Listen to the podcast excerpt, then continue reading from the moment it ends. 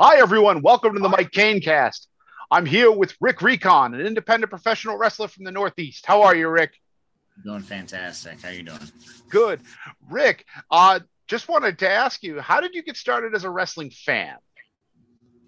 Wrestling fan, I was actually a buddy of mine, high school buddy of mine, because I, I, know a lot of people are like, oh, I, wore, I watched it with my dad when I was like since I was five years old, or oh, I watched it with my uncle or grandpa or whatever father figure, or sometimes grandma. You know, we'll throw that in there. Uh, but uh, I got into it a lot later. Um, it wasn't exactly a, a, a uh, approved thing in my household. I mean, I'm the Attitude Era didn't really help with that. Obviously, it's you know, it was the material wasn't really good for little little you know five or nine year old Joshy to watch. Let's be honest. But uh, it was just a high school buddy of mine, and he uh, we went over to his house one time after school, and he uh, he turned it on. It was Monday. It was Monday Night Raw. He turned it on. I'm like, what is this? And he's like, it's wrestling. And I'm like, oh, it's wrestling. I don't know if I'm supposed to watch this. He's like, nah, just watch it. I think it was like John Cena and Jeff Hardy or something. And uh, uh, I was like, oh, this is like, this is cool. And I'm like, oh, is, is this is just really happening and stuff? He's like, doesn't matter if it is or not, just watch it. And I, I don't know, I liked it from that point on. Like, I didn't care what it was. I knew what it was almost immediately, but I was like, this is so cool. And then I just continued to watch it. And then I started really heavily watching SmackDown because that was like, it was available on like a, a public cable station yeah. uh, at the time. And I was watching it. And then, you know, Undertaker came out, and that was that was pretty much it for me. I was like, "Yep, that's it, it's the coolest dude ever." I'm with it. Oh, that's so, so that's pretty much where it started. Was there? Yeah, I, I've told the story before, but I I'm a little bit older. I'm 41, so when I was young and I was in, and I was into wrestling, it was the American Wrestling Association on ESPN and World Class Championship Wrestling out of Dallas. But when I started watching it closer to high school, it was ECW. Uh, and I went to my first ECW show when I was 16, and I brought my brother who was 14. And in retrospect, probably probably shouldn't have. It was a it was about a month before the New Jack Mass Transit incident. Things were already starting to get a little out of control. You missed it by that much. Just by that much, and uh, my my therapist thanks us for, for missing that. So that that worked out. That worked. That ended up working out for everybody. Uh, now, I guess the question is: is how do you go from a fan to a wrestler? What steps did you take, and how did you make a decision to do it yourself? Well, I think a lot of it is like uh, wrestlers. Like obviously, like we we're like we're the biggest fans of it because like nobody who isn't who doesn't absolutely love this is going to actually go from one side of the barricade to the other and do this. And people need to understand the transition from one side of the guardrail to the other. As soon as you cross over it is a completely different world. You have to carry yourself as a professional. There's a lot of unprofessional people you know that that I've run into, and there's a whole lot of professional people I've run into. But you you start to the more you go along, you start to separate them very quickly, and professionals just tend to just run with other pros. That's just how it is. But a lot of it was from seeing Undertaker uh, and Edge, and I said, "This is fantastic." It, it, just went from being beyond a fan to, "I would love to do this," and it, it took a while for it to like really the seed to really get there in, in, in Germany. And there was no like wrestling schools in my area at the time. I want to say around the 2008, 2009 point. So like I said, it, it took a little while for it to like really get going to where I was like, oh, I'd like to do this. I want to say it was like in 2015, um, like mid 2015. I I did a uh, I just went. I did a seminar at House of Hardcore. Tommy Dreamer was run, you know, his place, and he was running it and uh, it came down to me and another guy was going to get like full tuition. They went with the other guy which was which is cool. I get it. i think he was closer or whatever but he's like i like your look. He thought i was at the time he was like i thought you were a wrestler already. And wow. i was like no i just showed up in like basically like you know shield gear from wish. And he's like i thought you were a wrestler. Like you have that like look about you. Um and i'm like and then I found a school. A school opened up around me, around the Albany area, and uh, was run by Jerry Idol, and he opened it up, and I was like, I gotta go, I have to go, and uh, of course, like I. I was scared to make the phone call at first because I'm just like, oh, no, I, I don't know. It's it's that unknown, and uh, you know, I was, dude, I got to make this call. I have to make this call. I went down. Uh, I signed up. There was like ten other dudes with me and everything, and like, uh, dude, like, I want to say like after two weeks, I was the only guy of that particular group of guys that was left. Everybody else just dropped off or got injured or just they couldn't take it anymore. Right. They were like, oh, I guess, okay, you're the last one left and you have a pair of wrestling boots. You're in, kid. There you go. So I just kept training through 2016 because uh, this is where I started. It was like right after Christmas. I went through and I trained and I, I started having a couple matches uh, with my trainer, uh, Shockwave. And uh, that was it. I just kept going and I just kept going. And there's times I wanted to just put it away, you know, because it got hard. But I was like, every time I felt like that, something would spark it again. Like, all right, just keep going. So that's that's where I'm at, and that was, yeah. So was, I'm in going in five years now. I've been doing it. When you first started, what came natural to you? What was what do you feel was easy for you? I don't, nothing, yeah. really. Yeah. Um, I guess I guess the only thing that really came naturally to me was like anything that was like power strength based because I, I had done a lot of um I had done a lot of powerlifting and uh, Olympic style weightlifting.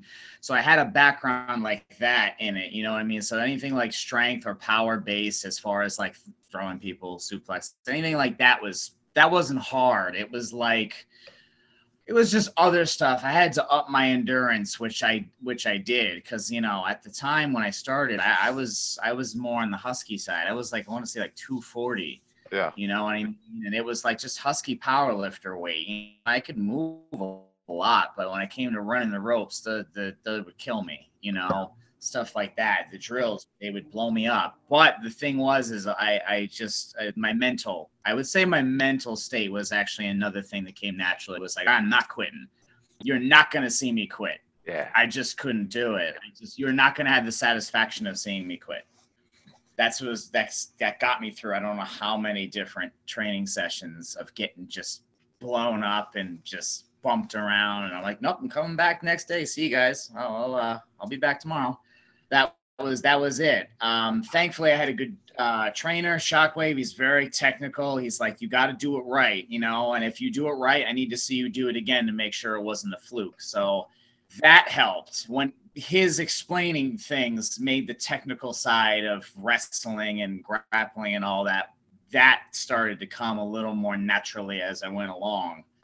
But uh, but yeah, I had to put in the work. I wasn't just a guy that just got in and just did it. Yeah. There's some guys that are like that. I was kind of the middle of the road. Like I had a, a base and background, but it was, I needed to learn and I needed to learn as I went too. So like, you know, so anybody who's going to hear that, like, oh, this is really hard. It takes a lot, man. And it's not coming naturally to me. Just keep going, man. You'll be fine. Just keep going. Yeah. If someone was going to prepare for wrestling school or was trying to pick a wrestling school, what are some things you recommend they do before they get started? Well, one, I would obviously I would try to see um, one how close is it to you because the closer a school is going to be to you, obviously it's going to be easier to you to be able to go. I know I'm I'm not against obviously like, dude, if there's if there was if the school was 30 minutes an hour away you really want it go get it but obviously a closer one is going to help that's location is certainly one of yeah. them definitely look at that two see if you find a school, see who the alumni are. You know, obviously, big names or guys that have been signed or whatever is, you know, obviously that's going to make you go there. So, a place like Monster Factory, New Jersey, there's a lot of people that have come from there, but that isn't always like a guarantee of like, all right, I'm going to go. You know, again, you you know, that's one thing.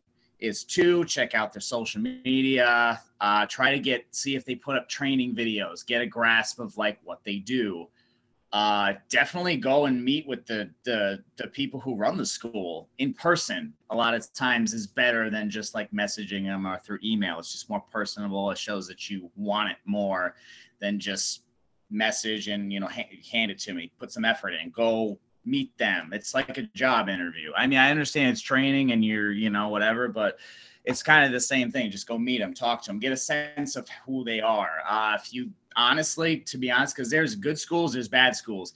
If you go and there's a bad vibe, leave. Just leave. Just I'm just gonna be straight up with you. You get a bad vibe or like a gut feeling, I don't really like this. Just leave. It's just better off that way that's one thing because there's good and bad in wrestling and you need to understand like what's good what's bad and and that's just how it is so that would those are some of the things i would say definitely look at as far as like to be prepared for it and be prepared for that. Be prepared to take criticism. Be prepared to get to people to chew you out. Sometimes it's just how it is. It's not them bullying you. It's them being a coach. Good coaches are going to do that. Um, work out.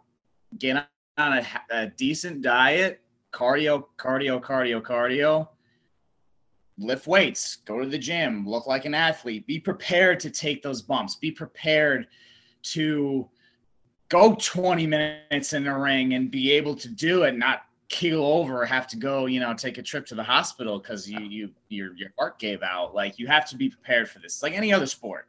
Any other sport, regardless if it's like, oh, it's scripted. I don't care. It's like any other sport. You would not walk onto a football field completely unprepared and expect to just walk on and start in a team. It's the same thing. I just want to I just want to reiterate your point. Two, two of your points. Uh, one is the difference between good and bad schools and good and bad vibes, and I guess it's the two points are related in that when people are professional wrestlers, they're putting their safety on the line. They're putting That's their health. They're putting their health on the line. So two two things. One, a dangerous school will put you in dangerous situations. A, a dangerous school will put you in stupid situations. But yes. also, also as to your point about preparation, it's super important.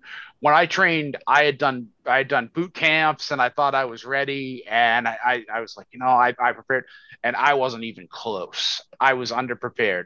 And the thing was is that I knew I wanted to be a manager or a referee at the time. And I knew even then I was still responsible for the safety of other people. I was still respon- I was still responsible for me to do what I'm supposed to do. But at the same time, it makes you act stupidly when your cardio goes out. You're, oh yeah, yeah. I you mean, can't think. You can't think properly, and then you can't handle things. So again, it's like I don't care what level of uh, you're at. Everybody has to have some level of conditioning cardio. You have to be in shape. Okay. We all, everybody, because it's all parts of everything. It all has to fit. Okay. The referee, referees have to be in shape. They have to be trained because a bad ref will destroy the greatest match. You could have the best match on the planet, but if you don't have good refs, it doesn't matter. It's just going to fall apart. You know, uh, good referees, man, if you have them in promotions or you know them, treat them well. You know what I mean? And anybody that's like thinking, oh, it's just a referee. No, you can't just throw a shirt on and referee. It's not how that works. And I, I, I've blown up at people who've actually said that because it just irritates me. There's three when it's singles match, there's three guys in the ring. You need to understand that. It's a team effort that's just how it is. That's sorry. That's just no problem. Really... Yeah, no. And and and also, if you're a promoter, in the words of Teddy KGB from Rounders, pay the man his money. Um, because yes, referees, my lord, man, come on. Yeah, come on, man. yeah, and and again and again and again, I before I stepped in the ring and did any refing, I had completed a beginner's class. I had been I had been studying the game for a long time before I got in and did it. Uh, now, was it a was it a bit of a trial by fire compared to, to most of these guys? Sure. But at the same time, my number one priority is always the safety of the guys in the ring. It's always making sure that everybody is 100% okay. And then number two, which is really 1B to one, if safety is 1A, 1B is communication, making sure yes. that making sure that everybody knows where everybody's going and what everybody's doing. And then then number three or 1C is stay out of the way stay keep keep moving yes. in such a way that I am not in the way of what's going on. Huge. I, I love it. There's there's certain referees that like I, I've come to work with, you know, kind of fairly regularly.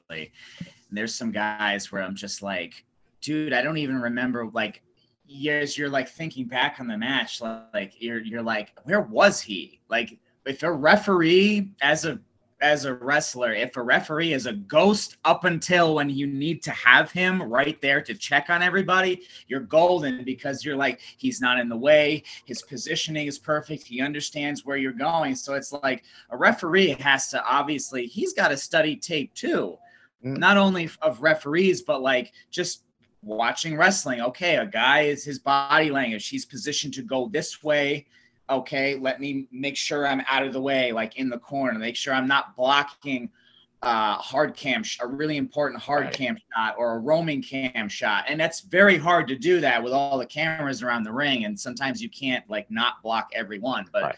but the positioning is so key. And that's such a, it's, not a lot of guys take the time to do that. So again, it comes back to, you know, if you got good refs, man. Yeah. The, the number one I mean, a huge thing in my head is like move laterally, not lengthwise, because yes. because so many of because nine out of ten moves are going to involve some degree of forward or backward. Uh, yes. There's going to be some side to there's going to be some side to side, but you can kind of pick that up because that's one out of ten. But yeah. if you're moving side to side laterally versus lengthwise, because if someone do, if someone does a German suplex and you're behind them, that's you're, a pro- that's a problem. Yeah, that's that's, that's a, a, bad. That's going to be a bad day yeah. heads skull smash. Yeah, that's not uh, going to be a good day. yeah, that's a that's a problem. But it's but again, it's I I I didn't cult I I always admired wrestlers, but I cultivated more of an more of an admiration the closer I got to the the closer I got to things and the more people that I met. And one of the things that I want you to talk about is what it's like to be a professional wrestler outside the ring. That is, how do you view yourself as a businessman? So I know it's and it's it might sound like cliche because everybody, I swear, everybody, whether it's in wrestling or not, everybody now wants to be a brand. You know what I mean? That's like it's been like this thing that everyone hears. I want to say over the last five years. Um, oddly enough, uh, that's how long I've been it. But like everybody's talking about being a brand or whatever. But it's true because you know, like the brand of Rick Recon how do you set that apart? How do you make that different? You know, how do you get people to buy your merch, to book you, to look at your social media? Um, I say like probably the biggest thing is to just keep putting out content. Um, keep on posting stuff. Be smart about what you post. Don't post something if you're typing something out read it over okay if you're if it's like one of those things where it could be kind of on the fence or whatever maybe taken the wrong way probably shouldn't be posted sometimes it's better to just have it typed out read it through and if you're thinking should i post this this eh, i don't know if this just delete it keep it pushing yeah. try to push something like your photos uh, of yourself action photos promo pics uh, spots that you do um, you know personally, that's that's me. Is try to do action shots uh, of you in the ring, uh, especially if you if you're in front of my God, if you're in front of a crowd and a packed house, push that. Don't. I did this once, and I already I got like it's fun, really funny. I think I did this once, and Bob Evans actually told me, "Don't put that up. Don't put up this the the video that has like ten people in the crowd because then you don't look like you're going to draw. You don't right. look like you draw of any and that might not be your fault necessarily. That the promoter could have like not promoted the show, but it's going to look like oh they can't draw. Right. Why make that connection in the first always place? have that good quality video. That's another thing is is if you can find good quality video guys, give them give them give them the props, thank them for what they do if you can smarten them up and say, yo, I'm going to be doing this, this, this, and this at this point. So they're ready for it. I mean, there's some guys, some people can pick it up. Some guys are really good at it because they understand wrestling. Like guys like GoPro Wrestling, they understand. They do it. They have so much experience at it. And they know, okay, this guy's to do this and this. But not everybody knows that. Sometimes it's good to smarten up your cameraman or your photographers those are the these are the people that are actually to make you look like superstars. These are the guys that are going to make you look like going from you know that, that's going to separate you from being a local shindy guy to hey this guy could be a national talent. This guy could be an international talent. Sometimes it's literally just the quality of video and pics and with good lighting. Like Yeah. that's sometimes what it takes. And then obviously a professional attitude professional gear. And it, it ties into going to the gym and looking like an athlete. No you don't all need to look like randy orton. You don't all need to look like uh what's his face? Um matt riddle. Fantastic shape. You don't need to look like that you know? That's that's okay. There's different shapes sizes different gimmicks everything else but you should all look like athletes. That's There's a that's the range, right? They, they- if that is the range and every but then that brings believability to what you do. So that's going to stand you out and then people are going to start watching you you know? Like I, I it's my own experience is the more in shape i got the more good content i pushed i pushed out the more different places whether it was the big feds that were you know like on tv feds or like the the bigger indie spots the indie promotions or companies that are like really like putting their product out there on iwtv or FITE or whatever which is you want to get seen that's how to do it. And i'd get more interest from them because they're like okay we want to put this guy in a poster. We want to put this guy on the graphic. We want to put this guy and feature him in you know title matches because he looks like a legit athlete. And that's not it's not a don't take it as it me being Oh. egotistic or cocky. It's just this is how it is. This is a looks based business. Yep. how it is. You could be the most fantastic wrestler do the most insane things but if you don't look the part no one is going to really want to go for that for very long at least Right. That's- no, that's- and that, that's a fact. And I got to tell you, man, that's true in almost any business. And I, and I've been a large, I've been a larger guy for, for, for most of my life. And I think I topped out at 305 and 305, 305 on, on a six foot frame. It's, it's, yeah, it's, it's, it's not good. Um, and now that I've been working out lately, I notice that people treat me different. I notice that people look at me different. Um, I think there are times in my career where looking a certain way and frankly looking like I'm not taking care of myself has cost me opportunities and I know that it has. Yeah, I, I I can I can say the same thing. I mean, I wasn't I wasn't in bad shape. I mean, I was muscle, but I I can tell you right now, there were certain times where like, dude, if I was just a little leaner or I wasn't wearing the the long singlet look, I I could have been that could have been my spot, you know, that so and so got. And it's not a case of like I should have that. That they Right. fit the spot better, clearly, it. because they wanted, they earned it, they look the part. It's like a movie. It, granted, what we do isn't a movie, but it's like a movie. Hey, you audition, and two guys. There's for once. There's two guys for one spot, and and hey, they went with the guy that they fit would fit the role or fit that particular yeah role. That's the best way to put it. Uh, Yeah. in their company better, and that's just how it is. Like, don't get mad. Again, it's the same thing. This is another thing that adds on to that is like when guys contact promotions for work is one have a good resume you know and everything. That's kind of the basics. But like be polite obviously when you reach out see what you can do to serve the company first because there's a million guys looking for spots looking for bookings but like how can you serve them? You know go help set up. Go stay to help break down. That'll set you apart big time as it looks like hey this guy actually wants to work with our company. He'll actually put in the time and pay the dues. But like if you don't get booked with that company don't get discouraged. It's the same thing like when you apply to a shoot job you send your application or resume you don't always get picked and sometimes you don't hear back. Why and that's just how it is. So it's very similar to applying to a normal job. Absolutely. that's just how it is. So like just keep at it keep contacting places. The, the more you go along and the, the more you are worth and you prove yourself and everything like that the more you'll get responses back from Yeah. companies and they'll start reaching out to you then. That's just how it works. It takes time. It's it's that's just how this thing works it's not a overnight thing very few guys ever get that overnight thing I, I, I mean, I've, I, I've seen so many people in this life they get called overnight successes, but they've really been at this 10, 15, 20 years. You just haven't heard you just haven't heard about it. It's like it's like the it's like an iceberg. You only see the tip of it. That's their overnight success, and below it is everything that they've ever had to do and build up and work. It's the same thing. That's just how it is. Like this is a this is a business. Any business or anything you want to do, you you know really do and be a success at is like you have to put in the time. It doesn't.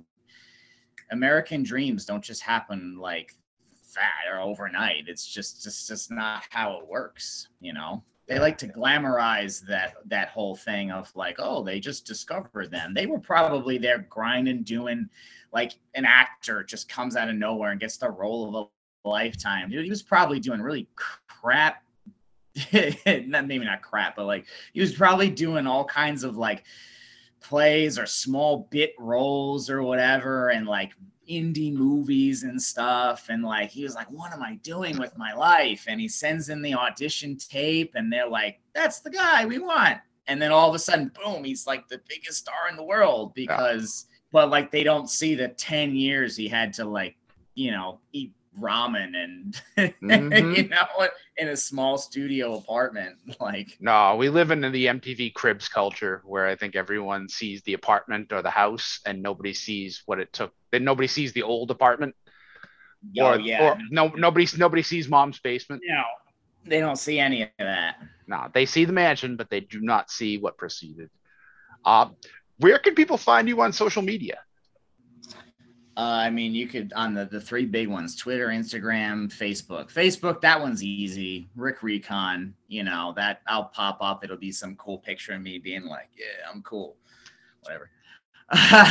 um, on Instagram, it's uh, Rick underscore Recon, and then on Twitter, it's at Rick Recon one, the number one.